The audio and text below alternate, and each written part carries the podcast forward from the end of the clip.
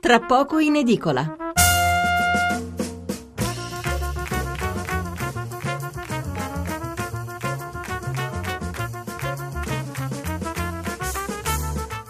Buonasera da Stefano Mensurati e benvenuti all'ascolto di Tra poco in edicola, la rassegna stampa notturna di Radio 1. 800 05 05 78 il numero verde per intervenire in diretta, 335 699 29 49 il numero per sms e whatsapp. Fa davvero uno strano effetto avere sotto mano le prime pagine dei giornali di giovedì 5 marzo perché, non essendoci un argomento forte, praticamente ognuno apre in maniera diversa dagli altri. Non solo, ma quella che per alcuni giornali magari è l'apertura, vale a dire la notizia più importante del giorno, per altri non è nemmeno degna di apparire in prima pagina, piuttosto curioso, insomma. Allora, eh, fermo restando che come sempre leggeremo un po' di tutto, vi anticipo però la nostra scaletta. Tra poco torneremo sulla vicenda di Cesare Battisti, ampiamente trattata nella scorsa puntata, perché dopo un giorno di silenzio il governo italiano si è espresso ieri con una dichiarazione del ministro della giustizia Orlando.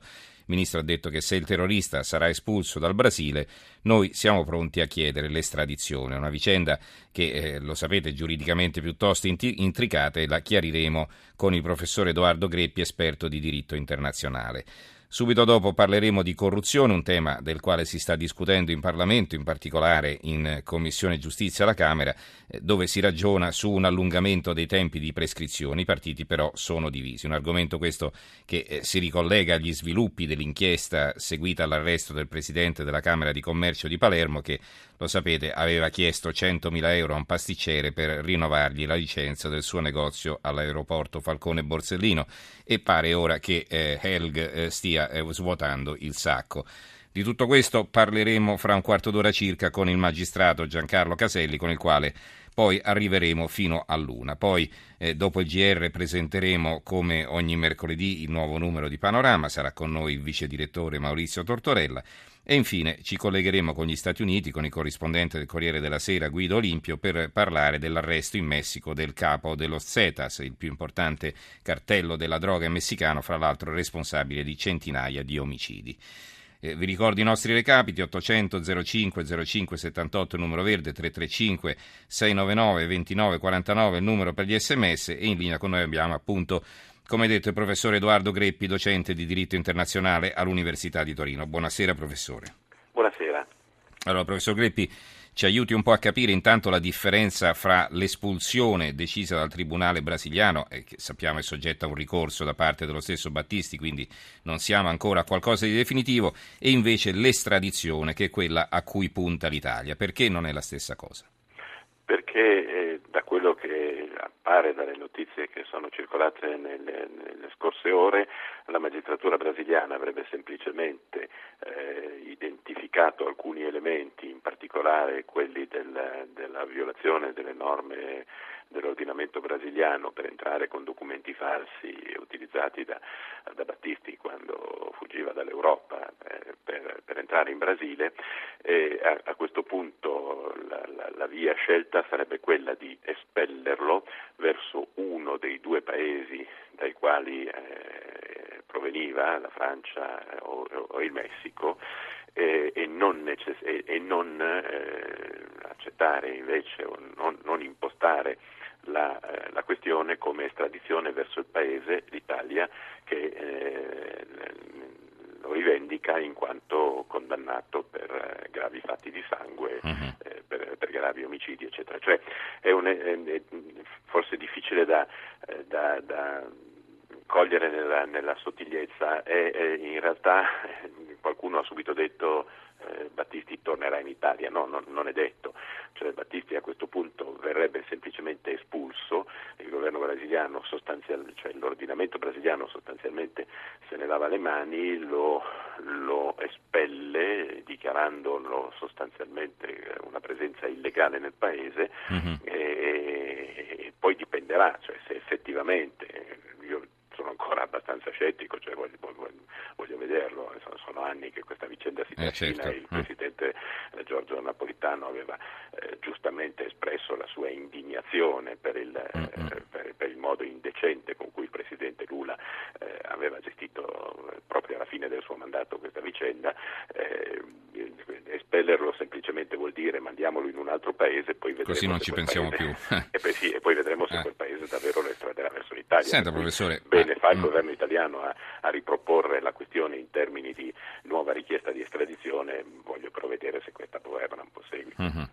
Ecco, dopo la concessione dell'asilo da parte del presidente Lula, eh, che, che, seguì al veto che lui aveva messo all'estradizione, che invece era stata concessa dalla Corte Suprema certo, brasiliana, lo certo, ricordiamo. Certo. Ecco, questo caso sembrava definitivamente chiuso. Allora le chiedo come mai si è riaperto secondo lei, se può essere anche una scelta dettata dalla politica o semplicemente ci si è accorti che non c'erano i termini per rinnovargli il visto, come ci ha spiegato poco fa.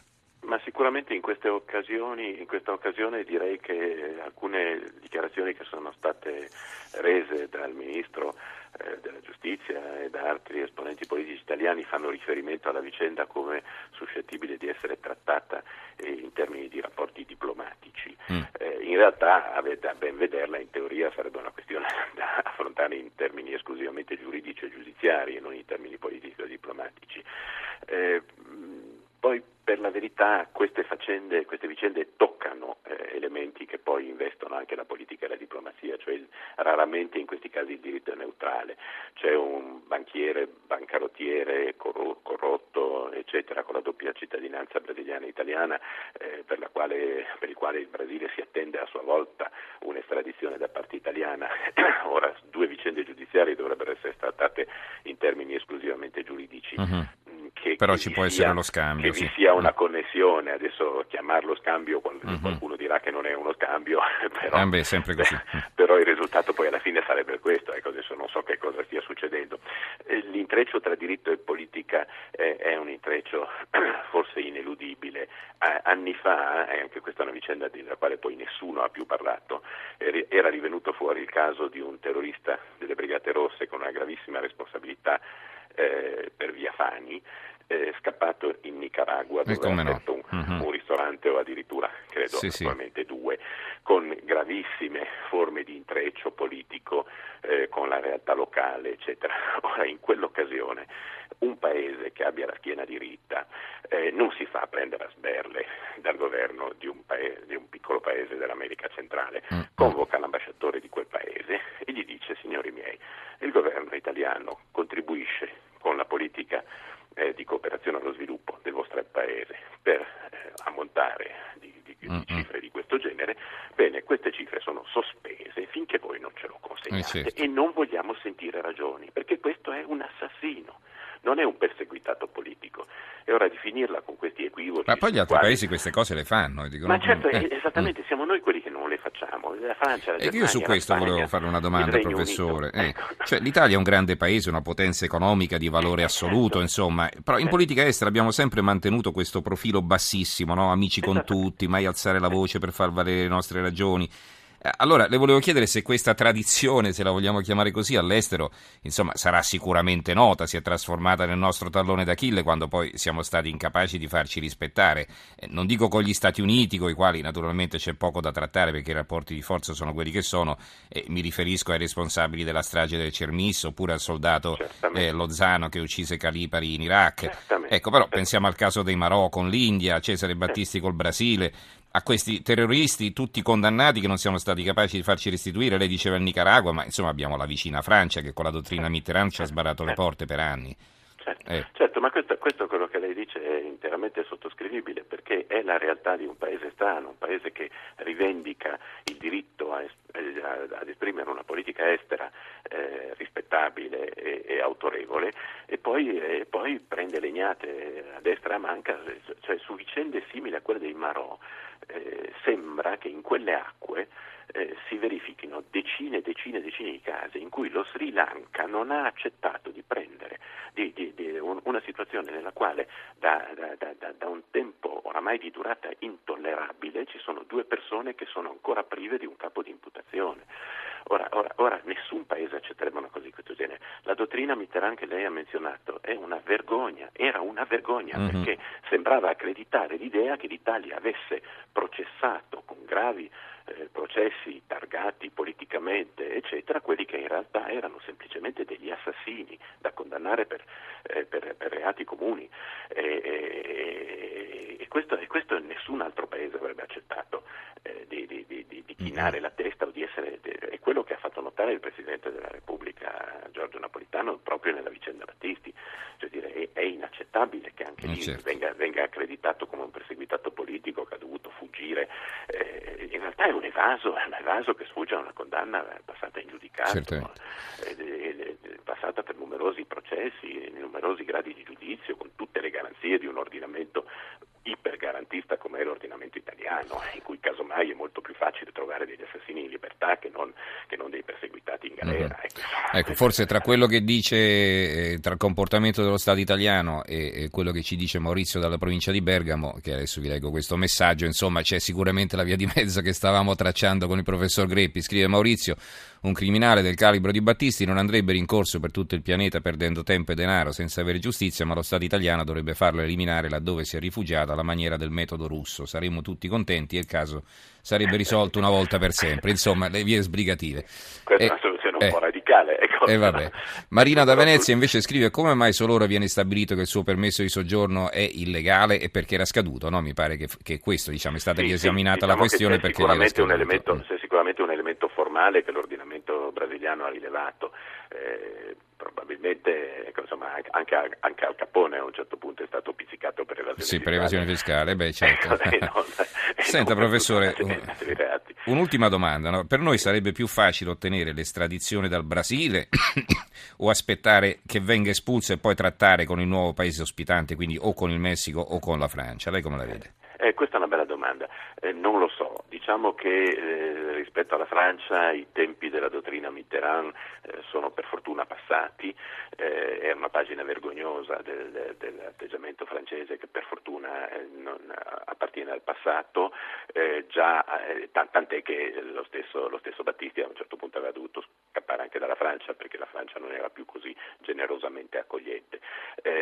rispetto al Messico onestamente non ho elementi per dire mm. che cosa quale potrebbe essere l'atteggiamento del governo messicano, eh, la richiesta di estradizione o la sensazione che una nuova richiesta di estradizione in Brasile, eh, presentata al Brasile, eh, correrebbe di nuovo il rischio di entrare in una spirale di questo ordinamento eh, giudiziario nel, nel quale stato, abbiamo pronunce di ogni ordine e grado eh, contraddittorie con, con, una serie di, di, di, di, ricorsi infinita che fa impallidire eh, i paragoni con, con, eh, con mm-hmm. taluni, taluni, talune inefficienze del, del, del, del, sistema giudiziario italiano. Ecco, quindi certo. su questo io starei sarei, cioè, eh, ho, ho, la sensazione, finché non lo vedo arrivare in Italia, io francamente credo mm-hmm. che, che, abbia ragione chi ritiene che, che, che, si vada avanti ancora in una serie infinita